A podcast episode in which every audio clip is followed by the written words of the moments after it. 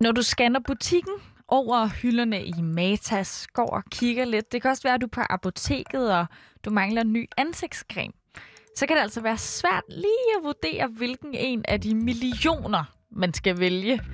Der kan være hundredvis af forskellige bøtter, forskellige flasker, farverne er anderledes. De løb, de, altså, der, de, der er så mange løfter, de giver, ikke? Altså, det er fugtgivende, den her creme er forfriskende, den her er helt uden parabener. En af de ting, man også kan kigge efter, det er måske, om der står økologisk, eller om hvorvidt produktet indeholder naturlige olier eller ej udenpå. Måske så får det dig endda til at betale lidt ekstra for cremen. Den er jo økologisk, ikke? Du kender jo Ø-mærket fra supermarkedet, så hvorfor skulle det ikke også give din krop det bedste? Men måske så skulle du bare have sparet de penge. For selvom der står økologisk eller natur på pakken, så kan du ikke nødvendigvis stole på det. Og selvom det er økologisk og naturligt, ja, så betyder det altså ikke, at det er bedre for dig og din krop.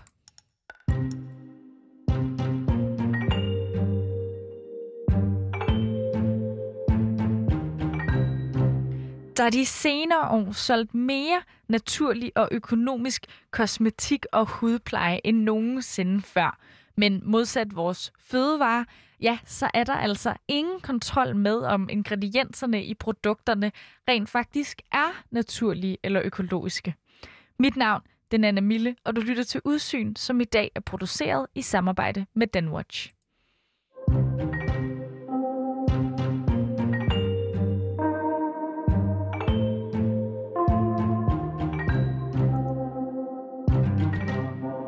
Den historie, du skal til at høre her, den opstod faktisk lidt ved et tilfælde. Louise Voller, som er undersøgende journalist hos mediet Danwatch, ja, hun var egentlig ved at undersøge noget helt andet. Eller i hvert fald lidt derhen af, ikke? Altså, hvordan de mineraler, der er i vores makeup, bliver udvundet. Og hvad er det for nogle forhold, som fattige og børn, der producerer det her og udvinder det, arbejder under? Og i den forbindelse så kom jeg til at kigge på økologisk øh, kosmetik og hudpleje, og øh, satte mig lidt ind i reglerne for, hvad der er hvad, og fandt ud af, at det kan godt være, at der er nogle retningslinjer, men øh, der er ikke rigtig nogen, der kontrollerer det. Og det synes jeg var spændende. Når hun selv skal købe body lotion, tandpasta eller andet kosmetik, så går hun nemlig selv efter produkter, hvor der udelukkende står økologisk eller naturligt på indpakning.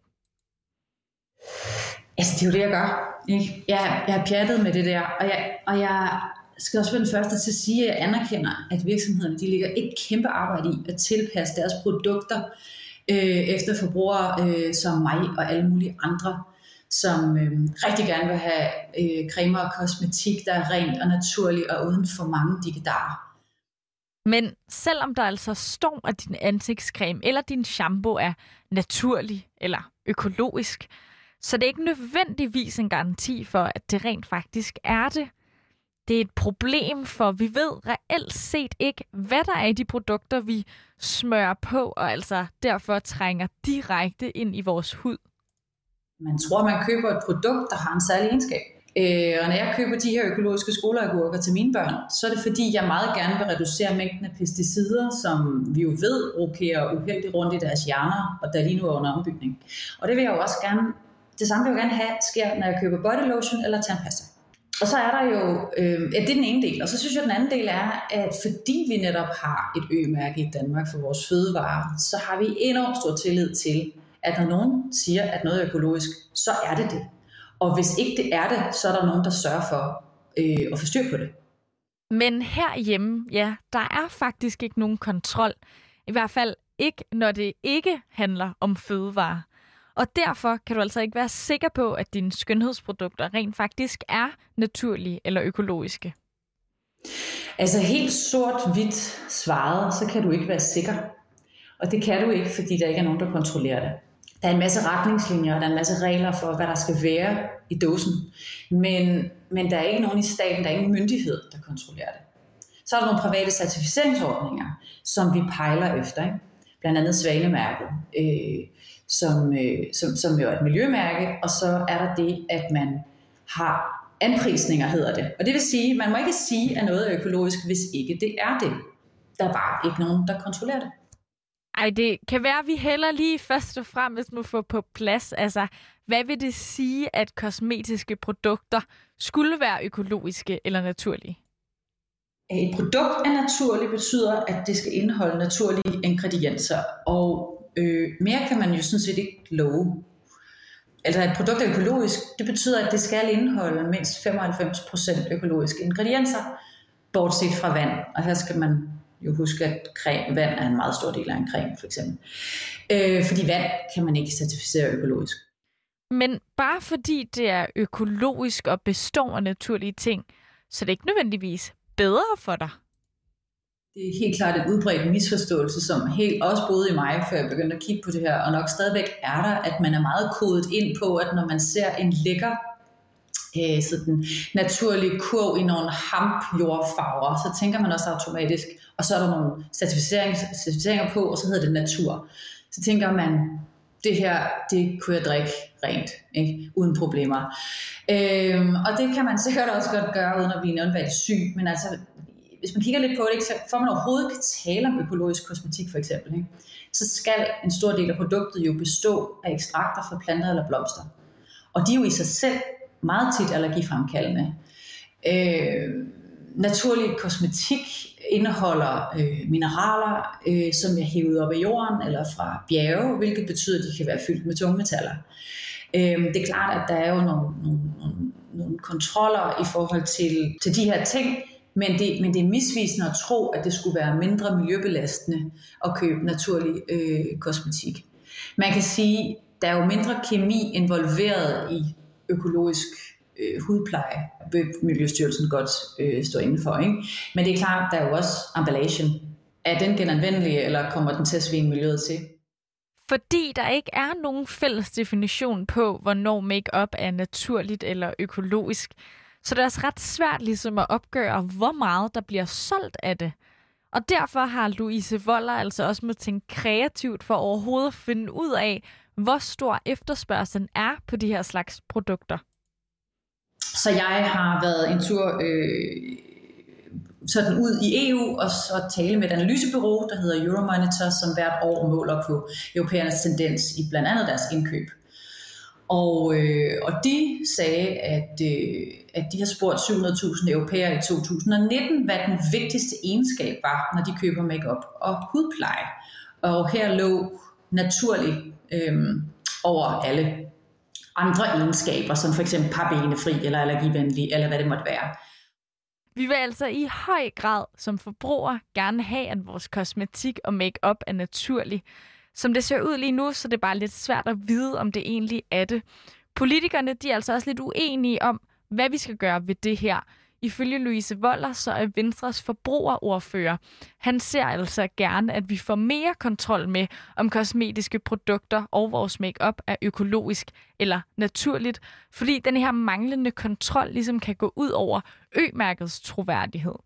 Ordføreren har taget spørgsmålet videre til erhvervsministeren Simon Kollerup, men vi skal nok ikke forvente at se mere kontrol fremadrettet. I hvert fald ikke, hvis det står til regeringspartiet selv. Socialdemokraterne, øh, som jeg talte med deres forbrugerordfører til den her historie, han siger, at, at tiden for statslige certificeringsordninger er ved at rende ud. I stedet mener han, at det er op til virksomhederne selv at kontrollere det og certificere det. Sådan er det eksempelvis også med certificeringsordninger som Energimærket, Svanemærket og Astma- og Allergimærket. Og så mener han, at vi som forbrugere må vælge noget andet, hvis vi altså bare ikke har tillid til, at et produkt rent faktisk holder, hvad det lover. Det er altså ifølge forbrugerordføreren i Socialdemokratiet op til os selv at prøve at undgå skønhedsprodukter, som lyver om, hvorvidt de er naturlige eller økologiske. Og vi forbrugere, ja, vi er da også blevet mere kritiske over for, hvad vi overhovedet propper på huden, eller i håret, eller på tænderne.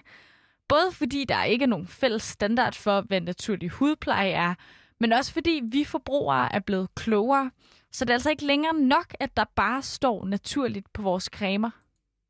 Altså, vi er blevet mere nysgerrige på, hvor kommer tingene egentlig fra, og, øh, og, og hvordan er de dyrket, og under hvilket forhold. Der er også begyndt at komme noget etik ind i, i produktionen af de produkter, vi køber. Øh, og fordi vi har et højere vidensniveau, så stiller vi også større krav. Og når man ikke kan definere, hvad naturligt egentlig betyder, så begynder man at fjerne sig fra produkterne og gå over imod, hvad skal man sige, det mere sådan sikre, certificeret. Det her, det kender jeg, det tør jeg. Øh, astma- og allergimærket er jo, har jo enormt høj troværdighed. Det, det tager jeg, for så, så er jeg tryg ved, at, at mine børn ikke får udvikling af allergi, eller hvad det måtte være. Ikke? Og der findes flere forskellige markader, som man ligesom kan scanne efter. Der findes blandt andet det, der hedder EcoCert, som handler om økologi og, så, og bæredygtighed. Og så findes der øh, Svanemærket, Astma Allergimærket. Øh, der findes også nogle lidt andre øh, internationale øh, certificeringsordninger, som jeg ikke har undersøgt, og derfor så tror jeg ikke, jeg vil kloge mig på dem på nogen som helst måde. Og de har jo alle sammen forskellige rammer og regler for, hvad produktet skal indeholde for at være økologisk, og så har de også en eller anden form for kontrolfunktion. Men det er jo ikke noget, der er offentligt tilgængeligt, og vi ved jo ikke, hvor, hvad der skal til for, at et produkt bliver diskvalificeret, og vi ved jo heller ikke, hvad skal man sige, hvilke produkter, der så er blevet diskvalificeret og ikke længere må bære sådan et mærke, eller hvordan de jo får dem igen. Så der er altså en usikkerhed omkring certificeringerne. Men Louise Voller har alligevel et godt råd med os til sidst. Hvis du vil have, om ikke andet, bare en lille chance for at vide, om den makeup eller det hudpleje, du køber, rent faktisk er naturligt eller økologisk. Så jeg tror da, at det, som jeg altid vil anbefale, det var, at når man køber sit produkt, så stiller man spørgsmål i butikken. Hvordan kan jeg være sikker? Øh, fordi de folk, der sælger det, allerede lige har, har en indsigt i, øh, hvilke produkter, som faktisk øh, holder, hvad de lover, og hvilke der ikke gør. Og det var altså de sidste ord og det sidste gode råd fra Louise Voller, undersøgende journalist. Og det betyder altså også enden på denne omgang af Udsyn, som i dag var produceret i samarbejde med Danwatch. Tak for at lytte med. Mit navn det er Nana Mille.